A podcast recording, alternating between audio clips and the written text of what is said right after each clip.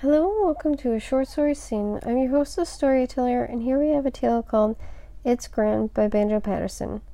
It's grand to be a squatter, to sit upon a post, and watch your little ewes and lambs a giving up the ghost. It is grand to be a cookie and his wife and kids to keep, and to find all wise Providence has mustered all his sheep. It is grand to be a western man with a shovel in your hand, to dig a little homestead out underneath the sand.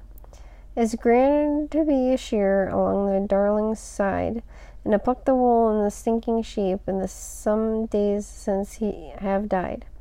It's grand to be a rabbit, to breed till all is blue, and then to die in the heaps because there's nothing left to chew. It's grand to be a minister and travel like a swell, and to tell the central district folk to go to Inverell and it's grand to be a socialist to lead the bold array that marches to prosperity in seven bob a day. It's grand to be unemployed and to lie in the domain and to wake up every second day and go to sleep again. It's grand to borrow English tin and to pay the wharver's docks and then to find it isn't a little money box. It's grand to be a Democrat and toady to the mob, to fear that if you told the truth, it'd hunt you for, from your job.